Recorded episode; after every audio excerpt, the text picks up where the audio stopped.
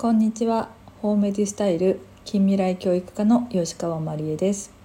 今日は勉強の話にたどり着けないという話をします。このチャンネルを始めたのは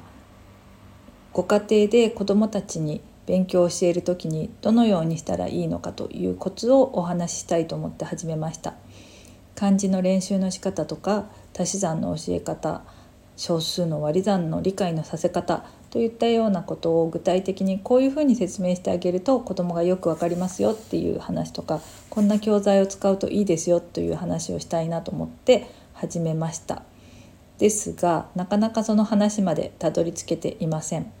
でそれはなぜかというと多分多くの人が子どもたちが勉強する時になんか基本的なことをすっ飛ばして勉強だけさせてるんではないかなと思勝手に私が思っていてそのことを事前に触れておこうと思っているためです。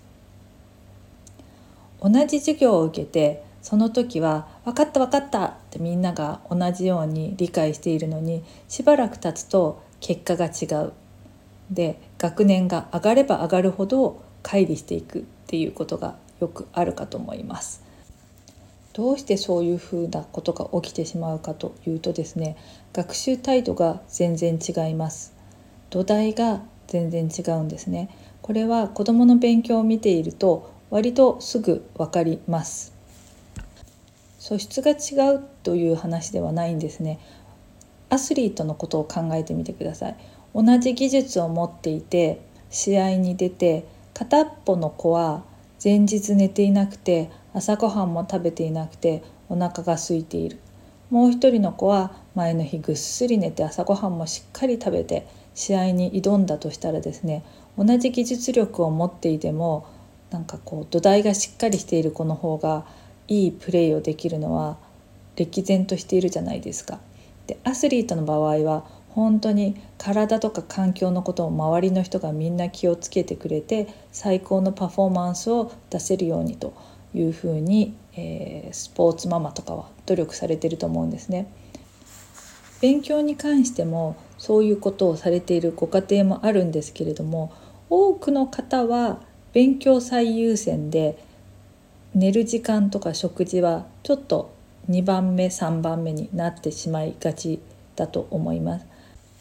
勉強が進んでいないために